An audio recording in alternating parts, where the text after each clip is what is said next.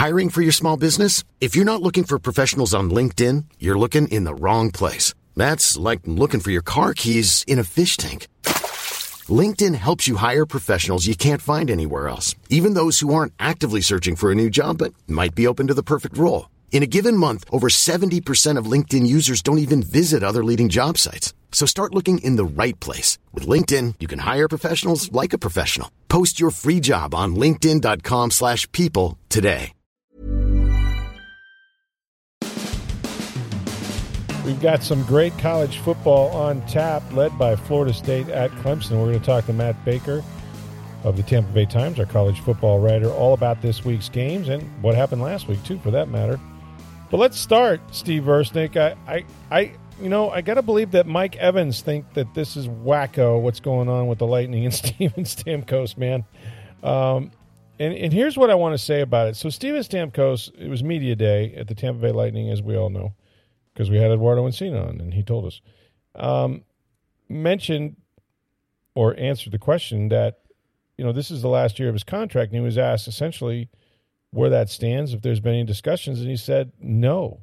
And I'm par- paraphrasing here, but it's basically, yeah, I'm kind of disappointed. You know, I told them I would have liked to have take talked about this during the off season. There's been no discussions. You'll have to ask Julien BriseBois, blah blah blah.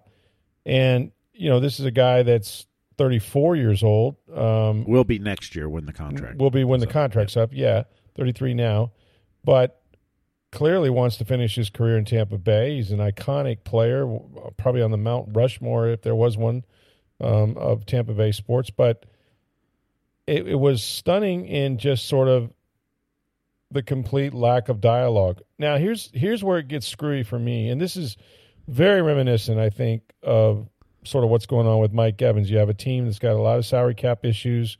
Um, not really sure, you know, what they're going to get from their veteran, uh, iconic player. Kind of would like to see that.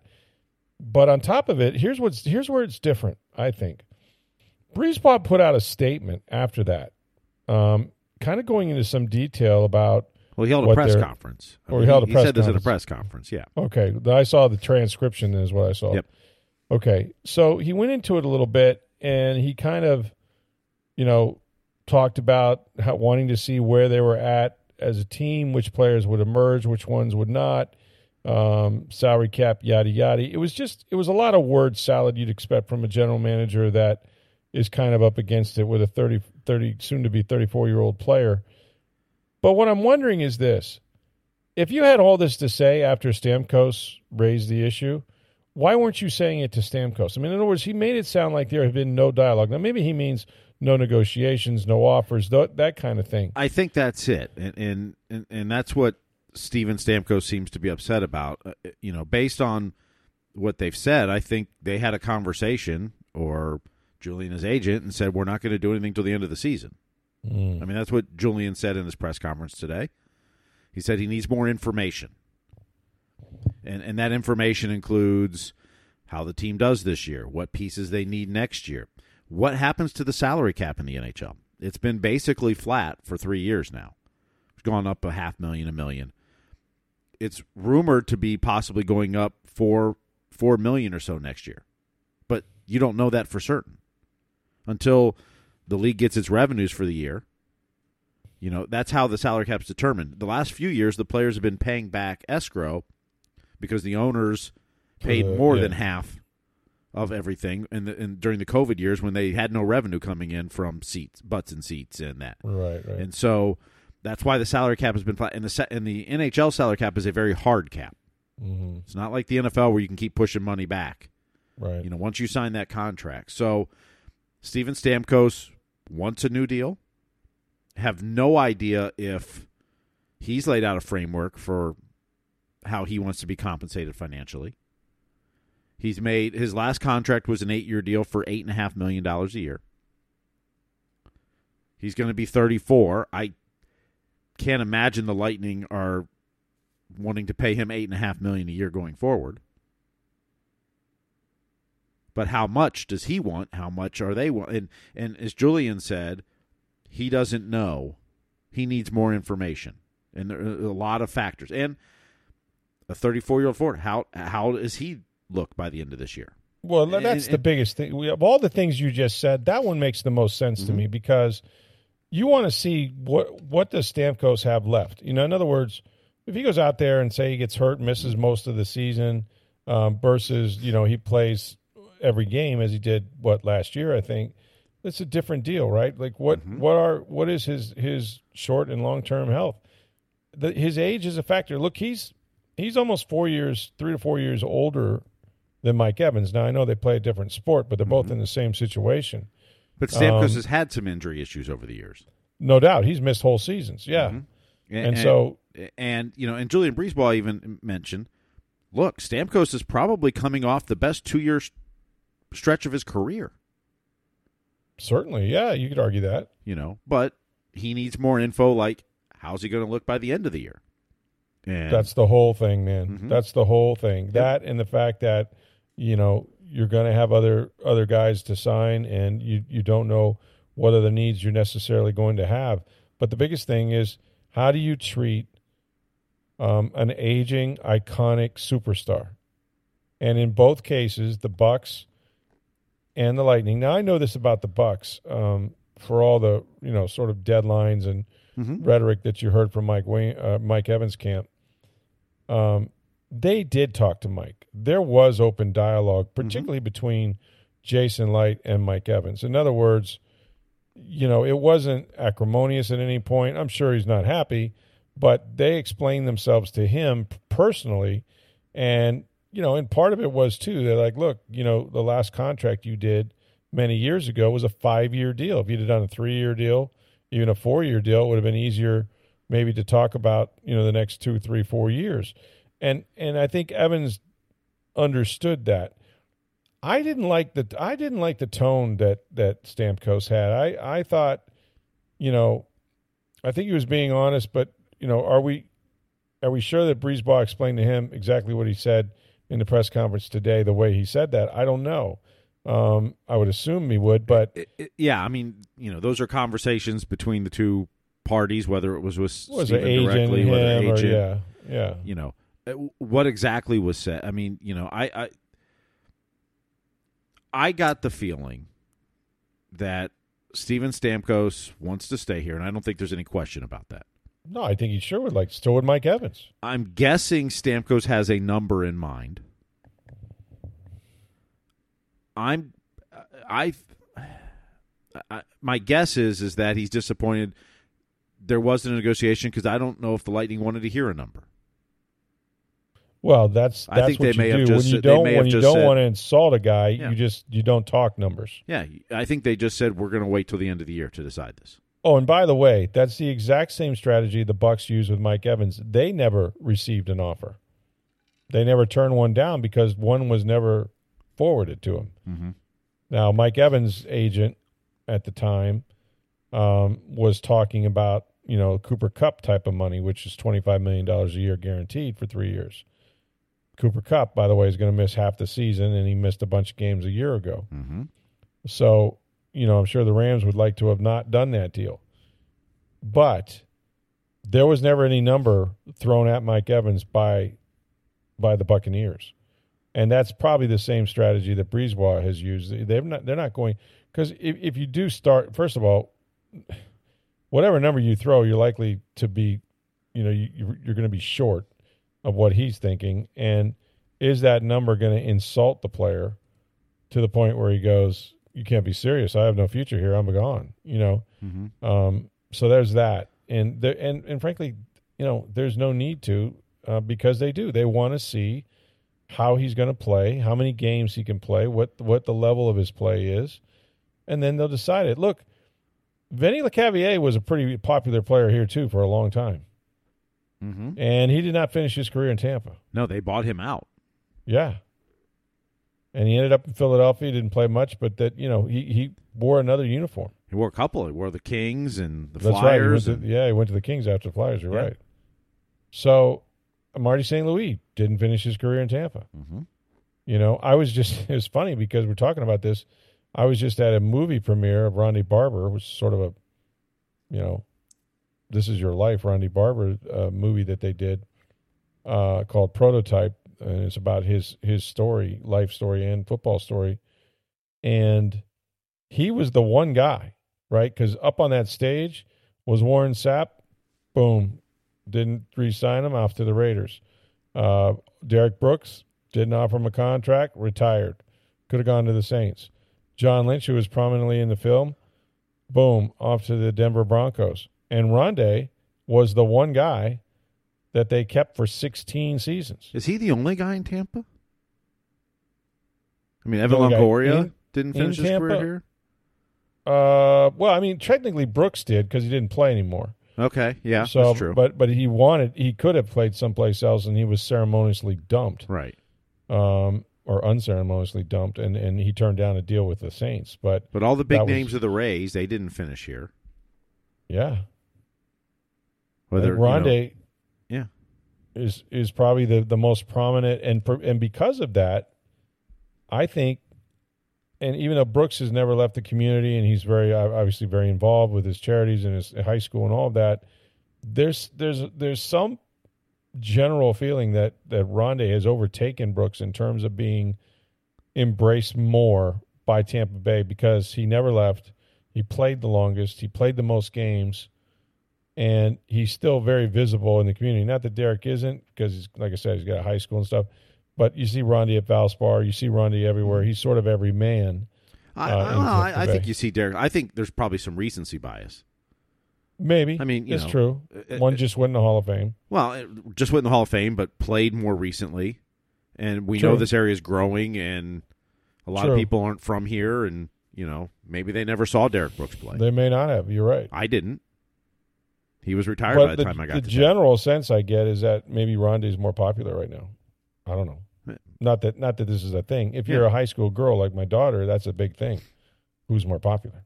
Yeah, but know. but high school girls, you're really talking recency bias. Yeah, like in the next Snapchat. Yeah. Well, I mean, she she never saw Derrick Brooks play. Oh, you're talking about the debate? Yeah. I Yeah. don't ask her. Yeah. I'm just talking about like in general the girls. Yes, This is a this is a dad thing, but like the girls in high school, you know, it's like who's the most popular? You'll find out in ten seconds. Oops, it's me. No, it's not. You know, that's just that's social media. But I digress. Um, but you know, and it was funny because, and somehow we've segued into this, which is fine. That uh, Brooks and Sapp set up there and kind of like, hey man, nobody did a full length movie for our our careers. like what what's going on here? You know. And the, the easy answer, I mean, Brooks finished his career here. He deserved it. They didn't even have a press conference for him. He was he was released on a one pager with Cato June and Warrick Dunn. ouch, So, babe. Yeah, very impersonal business, man.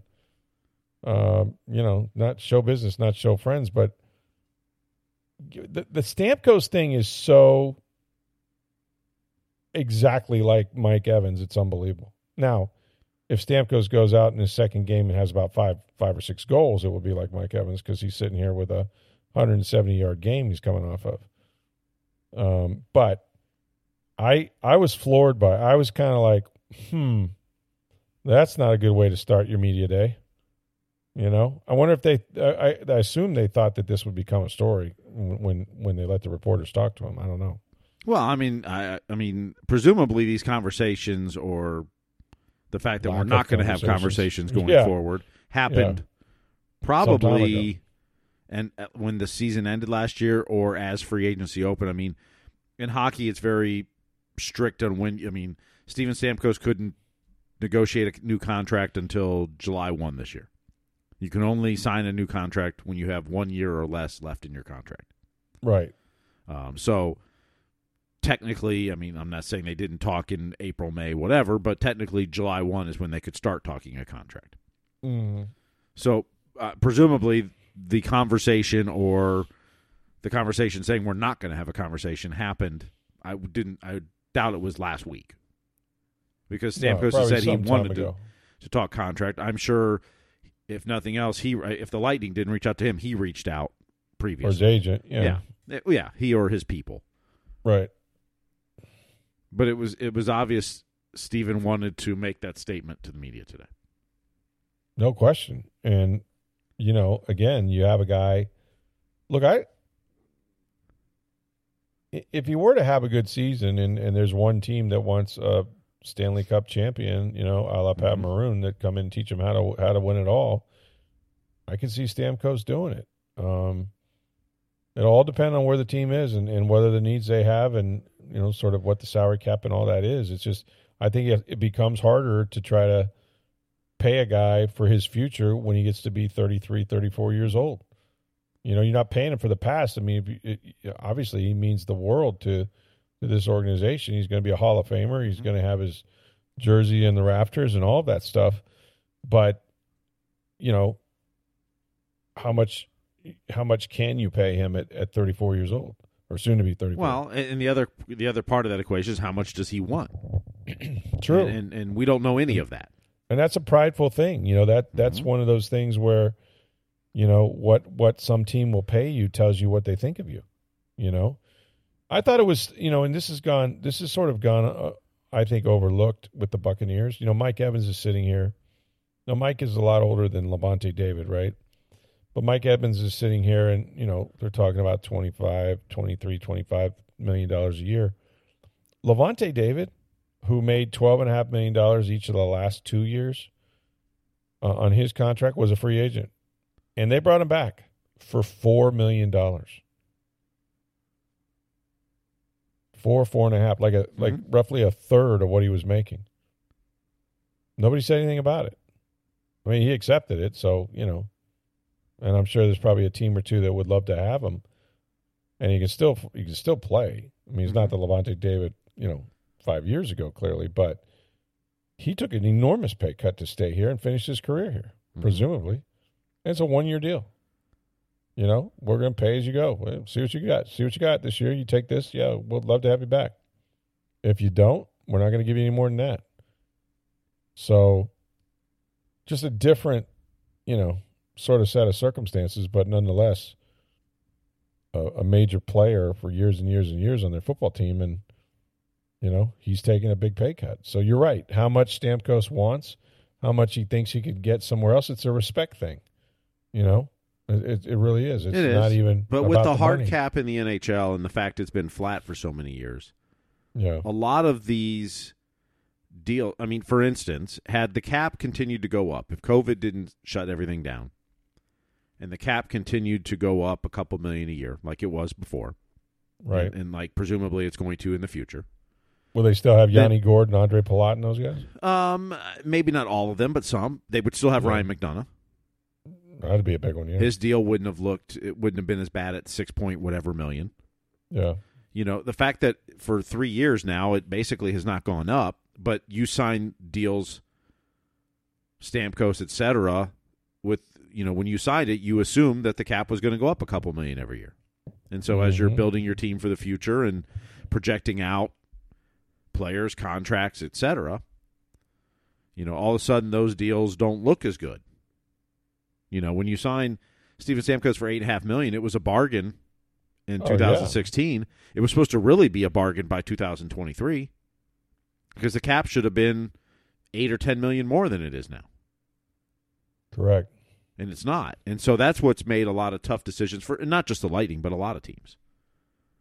And it, it's harder, you know, until you know the cap's going up, and you know, the estimates are it's probably going to go up around four million next year, but those are estimates and guesses. Mhm. And until you play a season and the NHL collects all those revenues, they don't determine the salary cap for next year. They, they, you know, you as an organization, you have an, and the NHL has an idea of what they think the revenues will be this year, but you don't know what's going to happen. You know, for instance, what if Bally stops paying all those teams as they're going through bankruptcy or whatever happens in the bankruptcy court? Eh, what if wouldn't be good. you know what, what if things happen again and that's what you know so you know you want players to get their money and you you you really want Steven Stamkos to finish his career as a lightning player Heck yeah. i mean he is you know he is the greatest lightning player of all time He's the captain, man. mm-hmm. He's Derek Jeter of the Tampa Bay Lightning. But in, in you know as much as it's just i i see both sides like you want Stamkos to get his money you want him to finish here but you also see the predicament Julien BriseBois in. Sure. And what players will it cost him if he signs them to a contract that he's happy with? Mm-hmm. Right. You know? And you know, Right. Julien's job is to make them competitive for Stanley Cups every year, Yeah. not just this Yeah. year or next, but every year. Right. Yep. Yep. That's the GM's job. It's going to be a tough one, man. I, I, let me ask you this: Which player, Mike Evans or Steven Stamkos, is more likely to be back next year and finish their career in Tampa Bay? Great question, right? I'll say Stamkos. Really? Okay. Okay. So they'll work it out. They'll find that number, whatever it is. Oh, I I th- I think look, uh, look the, uh, conversation and, this is I, assume from the Bucs, it's the same as what I believe from the Lightning. The conversation isn't we don't want you. It's we're going to wait another year to see.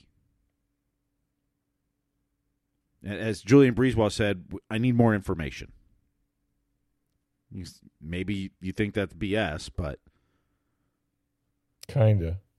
I, I think there, I think that more truth to it. information. I mean, the more information is going to be how much can you play and what do you have left. Uh, well, that's And part we'll- of yeah. We'll he, watch you during the season. He you know? he alluded to that too, as well as the cap and other things too. What the team looks like, what kind of pieces they might need to add.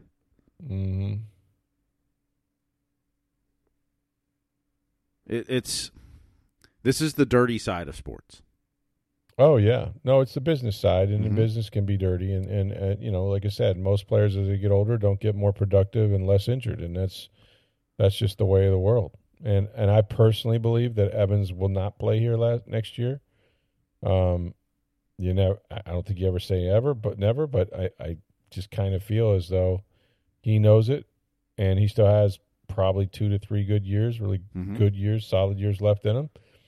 And whether he goes home and plays for Houston or he goes to Dallas, wherever I don't know Mm-hmm. ultimately, but somebody's going to pay him. Somebody will pay him for those two years that has a better salary cap situation and wants to win a Super Bowl and thinks they need some receivers. That's the other part of the Stamkos contract is how many years does he want to deal? Well, sure. And and remember this the the in hockey it's guaranteed it's all guaranteed fully, money. Fully guaranteed. yeah, Yeah. it's not you know okay we'll pay you twenty million but only five is guaranteed and whatever. yeah, next year's ca- so contract's not guaranteed at all. yeah. Right. In hockey, once the contract's signed, it's fully guaranteed. Which is nice. Mm-hmm. Interesting. I think there's a chance, not a great one, but I think there's a chance they would re-sign Evans. Let's say let's say he goes out there and he puts up, you know, 15, 1600 yards and about 14 touchdowns. Well, you you can't say that he's slowing down if he's that productive Mhm. and if he stays healthy. The the problem is is that Godwin has one more year in a non-guaranteed 20 million dollar deal. So you could be paying two receivers $45 million, which Mhm. is just a hell of a lot for two players, especially at that position. But if you come to the point, and part of this will have to do with this season from Godwin's perspective. Chris Godwin's been beat up, man. He is, you know, all outward appearances seem to be good, but like at the end of the day, this Mhm. guy has been through it. If he slows down, or that God forbid there's another injury, or it looks like he's Mhm. broken in some way, now you're like, yeah, we don't have to worry about paying Chris Godwin twenty million next year. We'll just move on. Well, and, and here's the other part of the equation for the Buccaneers in that, as Julien BriseBois called it, information. Information, yeah. The Bucs have 13, 14, whatever rookies on this team. Oh yeah, How many of them are legit rookies that can start stepping up and doing even more next year? sure. And if you have a lot of those that you go, you know what, they're good. That frees up money on the cap. No question. You know, a lot of those No rookies, you know, some are playing now, but a lot of them are more backups in special teams. But if you start seeing that they can step into bigger roles, Oh yeah, and then you've got them for three more years on a rookie deal, right. then it, it frees up money. But if if those players don't pan out, and you got to go sign some veterans or dip more into free agency, then there's less money available. It changes. It changes your equation. Yeah. Really interesting. Two two of the, the greatest names in Tampa Bay sports, both sort of looking at their teams and um, doing the eye rolls and wondering like what's going on. But it'll be something to watch uh, really throughout the year. All right, um, let's talk about the Rays. We'll get to Matt Baker here in college football real quick. Boy, did they blow a great opportunity. So earlier in the day, the Baltimore Orioles finally lost to the Houston Astros. Yeah, thanks, uh, Houston, for taking one of three. Well, yeah, but they they did take the one, and they did it in the afternoon, and they did it in the ninth inning with a walk off uh, hit or whatnot. And yet, even even given all this motivation and going against one of the worst teams in baseball, what did the Tampa Bay Rays do? Take advantage, cut into that that three game lead? No, no, they went out and got hammered eight to three. But not only did they get beat eight to three, the Rays struck out 19 hitters of the Angels in their lineup. 19. It's a club record. And it's also a Major League Baseball record in that it's the largest mar- margin of defeat for a team that has struck out 19 hitters. I, I they played a bad game. Like they just they they they made well. Bad it started in the, the first inning. I mean, there was some bo- bobbled balls, some yeah, just sloppy defense, yep. and pitcher wasn't good, and you know didn't hit. But didn't you know, hey, they made history tonight, so you know they did. They're, They're making history. It's an he's making an argument. It's a historical season, man. It really is. Um, not always in the best way, but it is that. So they got a chance, you know, to to take it today and and and come back and beat the Angels. But now you're down to about nine games, and the math just isn't working for you, especially when um, they get the tiebreaker because they won the season series. Yep. So this one's pretty much gone. But if they'd have won, you, you go like, oh, okay, well, you know, trimmed another game off. You never know. But that was that was not a good loss. If there's such a thing as a really bad loss, they're all bad, obviously, but um, that one seems worse than than many. So they'll see if they bounce back this afternoon. They got got the Angels one more time and um, hopefully get back on track and at least start to build some momentum. Even if you're not going to be the AL East champions, you're going to host some team in a very short series, presumably. So start to you know start to get toasty. Start to look like a like a team that's got a little momentum before you enter uh, that first round of the playoffs. All right, Matt Baker coming up in just a minute. I just want you guys to know that already you're aware it's hurricane season, right, in Florida, but there's still time to keep the power on without breaking the bank. That's what getting solar battery backup power from May Electric Solar is all about. Now, with solar battery backup power, there is no fuel cost, no loud generator noise, no annual maintenance cost. Plus, May Electric Solar offers a 15 year warranty now, solar battery backup can save you hundreds of dollars each month. And if you lose power, a generator could cost you over $2,000 a week just to keep your house running. New solar battery systems qualify for a 30% tax credit, or you can add a battery to your existing Enphase solar system. Trust the pros in solar. To learn more about May Electric Solar's battery backup or to get started, call 727 819 2862 or visit mayelectricsolar.com.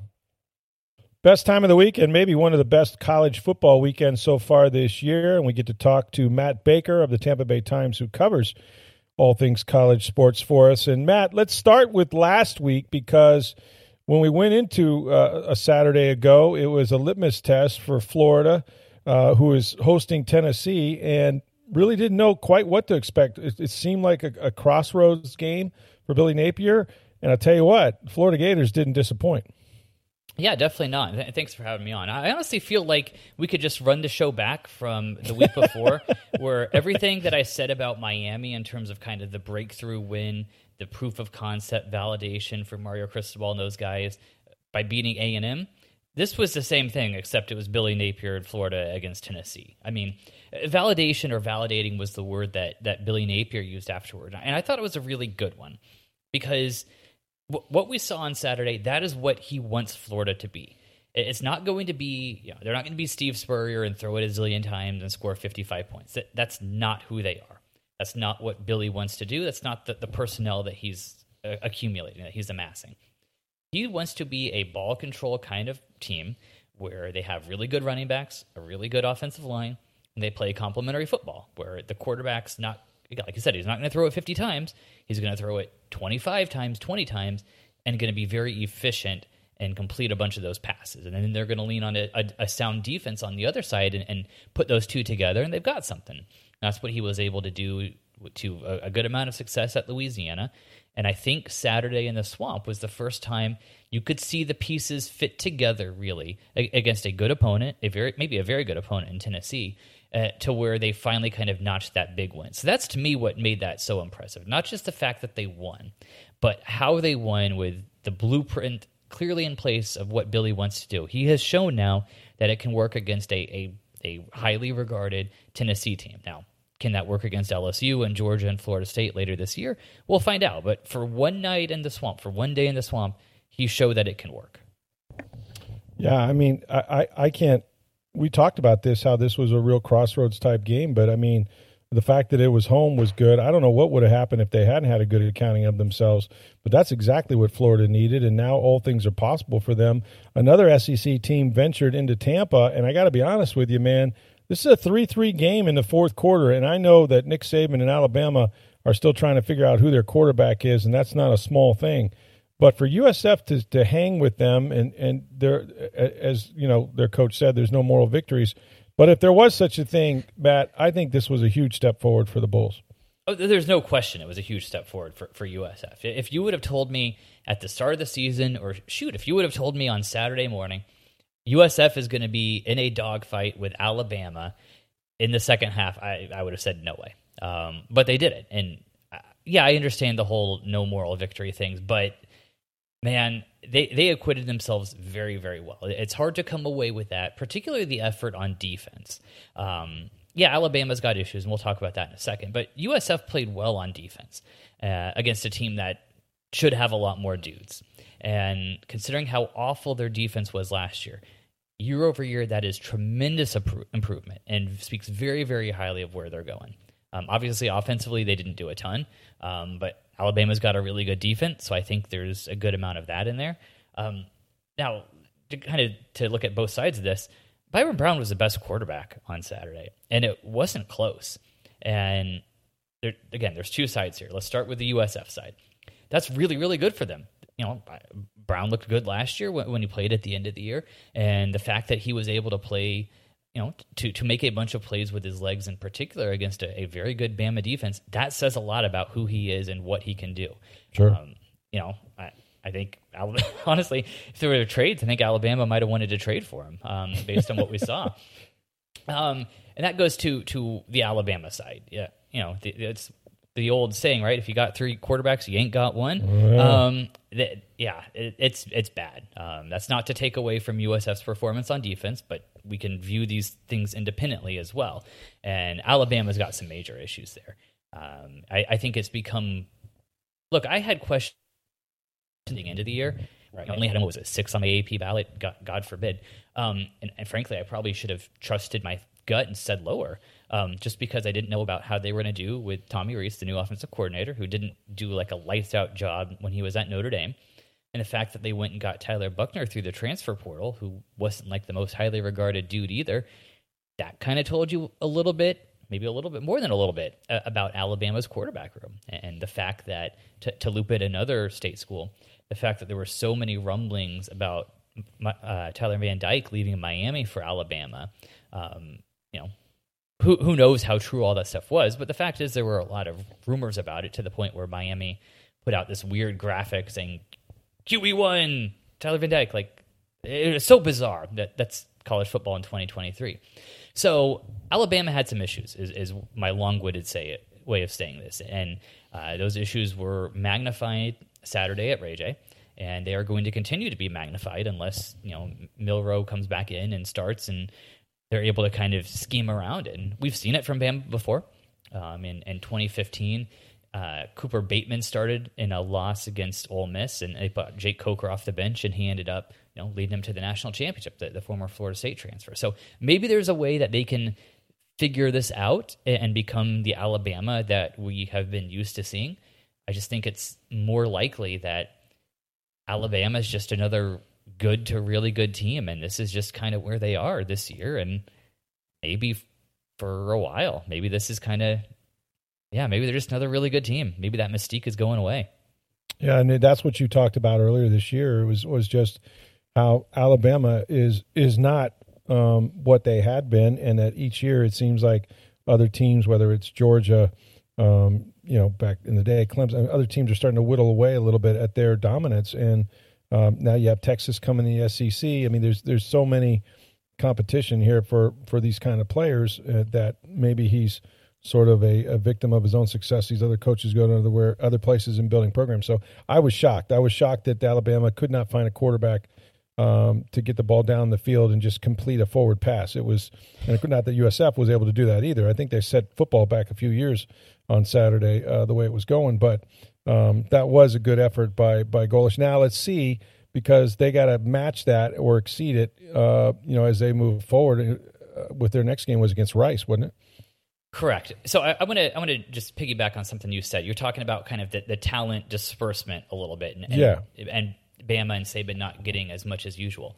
Um, we are recording this. What is it? Wednesday afternoon, mm-hmm. and my, my, Twitter timeline the, earlier today was filled with two congressional hearings. One with Merrick Garland about something or other with politics. I don't do politics. We'll leave that aside. The other one was about NIL and yeah. some of the whole. Oh my gosh, the sky is falling, and mm-hmm. you won't believe this, but now there are uh, there there are recruits who want to get paid to go on visits. Oh, oh my, god, this has never happened before. Oh, holy moly! Um, but one of the things about the NIL era, in our limited data set so far, there's definitely more talent disbursement. It's not a ton, but if you look at where the top recruits in the country are going, it's at best there's been no change from where it was five years ago. But there's some evidence to suggest that it's a little bit more spread out.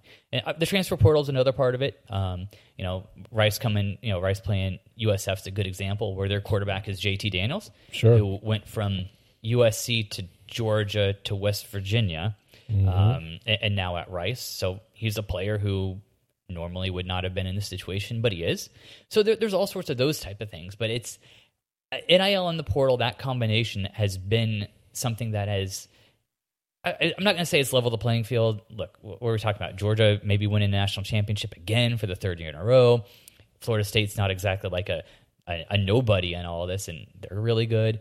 But there is something to be said for a little bit more disbursement of talent across the country. And you know, the, the, example I've used on this show plenty of times is DeVonta Smith at Alabama, where you know in, in the 2017 season he had the catch on second and 26 that beat Georgia in the national championship game in overtime. And he, he at that time he was not DeVonta Smith, you know, the, the Heisman winner. He was a, a freshman with like eight catches or something. But Alabama had so much depth because they were able to keep getting those guys and keep churning them through that you know all the talents in a couple places they were always going to win. And now we're seeing some evidence that that talent is spreading a little bit out which is why you know alabama is not alabama anymore. And washington and, and michael penix the uh, tampa bay tech kid they might be the best team in the country. Mm. certainly through three weeks their resume is as good as anybody and what they've done. So I, we are seeing some effects from that. No doubt. Some of the talent disbursement has gone to florida state and they were riding very high until they got to Boston College and a team that wasn't supposed to hang with them gave them all they could handle and then some. Matt, was this sort of an inevitable slide backwards, overlooking an opponent, or uh, is there anything to worry about with Florida State? I'm going to lean more to it was just a weird game. Mm-hmm. Things happen in, in sleepy atmospheres, like a, a noon kick at Boston College. Right. Um, you know, I also tend to not want to poo poo a, a, road conference win too too much, just as a general rule. Certainly with, with my rankings, that's something Joey Knight stressed before me, and, and I agreed with him on it. Um, so yeah, I, I, think it's more of just some weird stuff. I mean, the quarterback Jordan Travis banged up his shoulder late in the first half, so. And then too, let's not forget they were up. I think it was they were up by 21 in the second half and kind of used up a little bit. So I think there's some weird factors in there that I chalk it up more to a weird performance than I do Florida State having some some kinks in the armor a little bit. Um, but we'll, see because if Florida State does have some issues, if it is more than just a one game trend, we're going to find out this weekend. Know, Florida State's up at Clemson. Yes, I know Clemson lost and, and looked bad against Duke in Week One, but they found a way. You know, their last six quarters have been really strong, starting against Charleston Southern and then destroying FAU on Saturday. So uh, this is a Clemson team that still has plenty of talent still has a really good quarterback and Cade Klubnik, still has some dudes on defense, and if and, and Dabo's still a really good coach. You know, the, the the the bloom is off the rose there with him from how the last couple years have been, but he's still a smart guy who knows what he's doing. So if there are some real issues with Florida State, we're going to find out Saturday because I'm sure they're going to be exposed in Death Valley. I just wonder if if Clemson is Clemson anymore. In other words, do they have the same mystique they had two three years ago when you go into Death Valley or not? Well, they don't because they don't have the talent.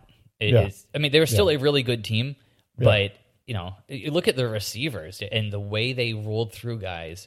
You know, the, the Sammy Watkins, Artavis Scott, Ray-Ray McCloud, um, Mike Williams, Hunter Renfrow, Sure, Deion NFL Kane, talent. Yeah, Tee Higgins, right? Mm-hmm. they don't have those guys right now, and I think, it, and it's not like this is the first year they haven't had them either. So there's a couple theories there. One of, of that I think I've shared here before. You know, Jeff Scott was the receivers coach at Clemson. He goes to USF, and, and the receivers kind of take a dip. So maybe he was a big part of that kind of secret sauce and, and developing those guys. That's that's part of it. The other thing, and I'm going to write about this more in, in the Tampa Bay Times later this week, but Clemson has not used the transfer portal uh, very, very rarely. And it's like I said, last year Clemson's receivers weren't great. And another coach, most other coaches, including the, that Mike Norvell character, they would have looked and said, hey, our receivers aren't what they typically are. They're not a championship caliber receiving corps. There's this guy at Michigan State named Keon Coleman. Maybe we ought to try and get him, Yeah. right? Like that type of stuff. Um, you know, this receiver from from USF, Xavier Weaver and Jimmy Horn. Maybe we ought to go after one of those guys. Obviously, they're at Colorado with Deion. So Clemson and Dabo have not done that, and I understand the argument for why. You know, we want to develop our guys; they fit our culture, this, that, and the other, and, and it's admirable and it's old school, and I get it. But the job at the end is to win games, and Clemson had some deficiencies, and there was a way for them to to fill those holes, and they chose not to. And that to me is one of the interesting kind of subplots to this game Saturday is uh, Dabo is as portal resistant as any coach in the country, and Mike Norvell has used the portal as well as anybody in the country. And so that style is going to be on display uh, for four quarter Saturday, and we'll kind of see who comes out on top and who leaves Death Valley as the the favorite to win the ACC. I'm I'm going to guess that Dabo is going to start dabbling a little bit more in the portal here before too long. I'm Sandra, and I'm just the professional your small business was looking for. But you didn't hire me because you didn't use LinkedIn jobs. LinkedIn has professionals you can't find anywhere else, including those who aren't actively looking for a new job but might be open to the perfect role, like me. In a given month, over 70% of LinkedIn users don't visit other leading job sites. So if you're not looking on LinkedIn, you'll miss out on great candidates like Sandra. Start hiring professionals like a professional. Post your free job on linkedin.com/people today.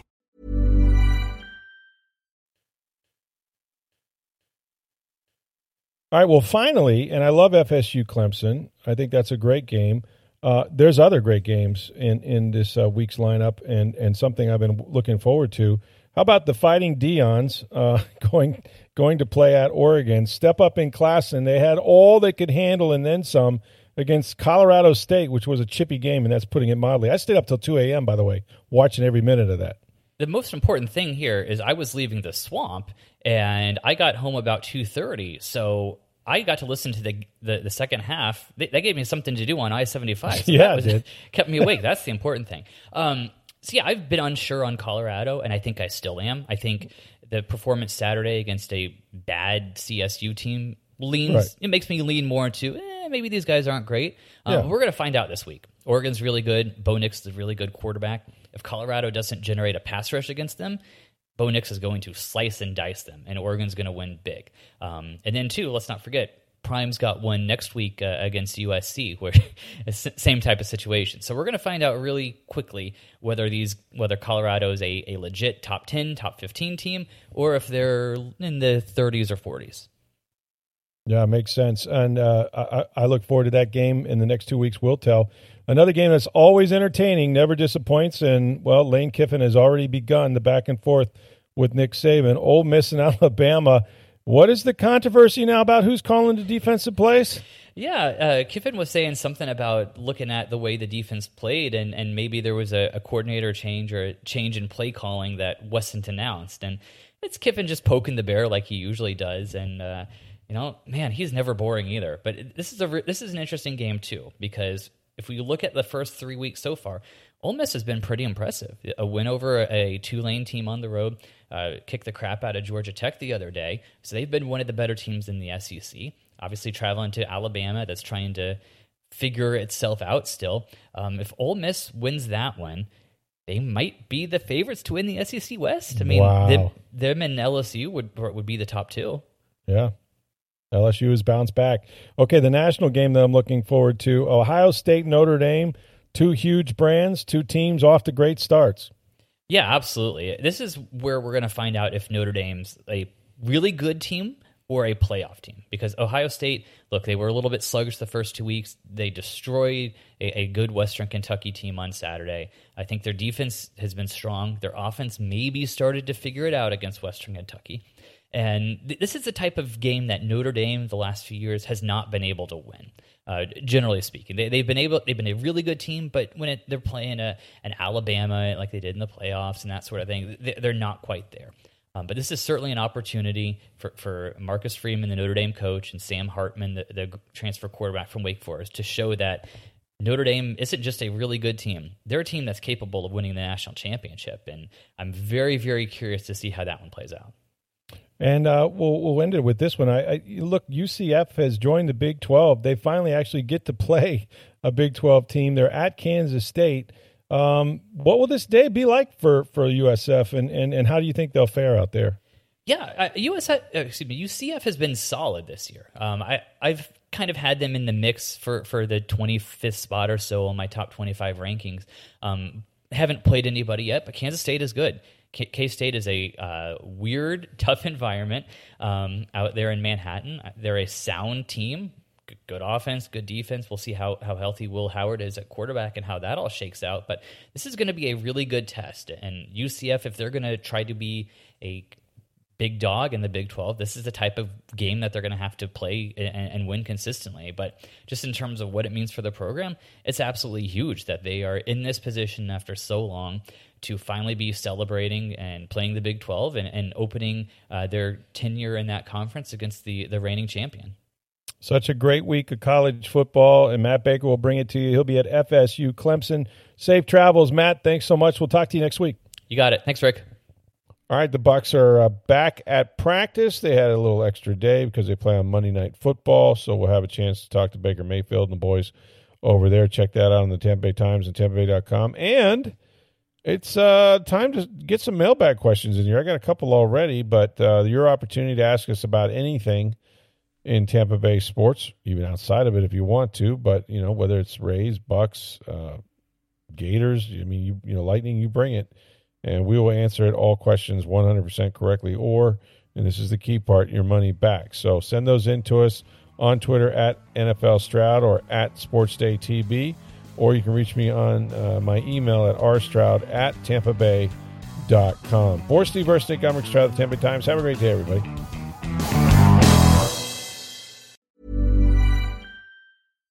Deserves the best, and there's no better place to shop for Mother's Day than Whole Foods Market. They're your destination for unbeatable savings, from premium gifts to show-stopping flowers and irresistible desserts. Start by saving 33% with Prime on all body care and candles. Then get a 15-stem bunch of tulips for just $9.99 each with Prime. Round out Mom's menu with festive rosé, irresistible berry chantilly cake, and more special treats. Come celebrate Mother's Day at Whole Foods Market.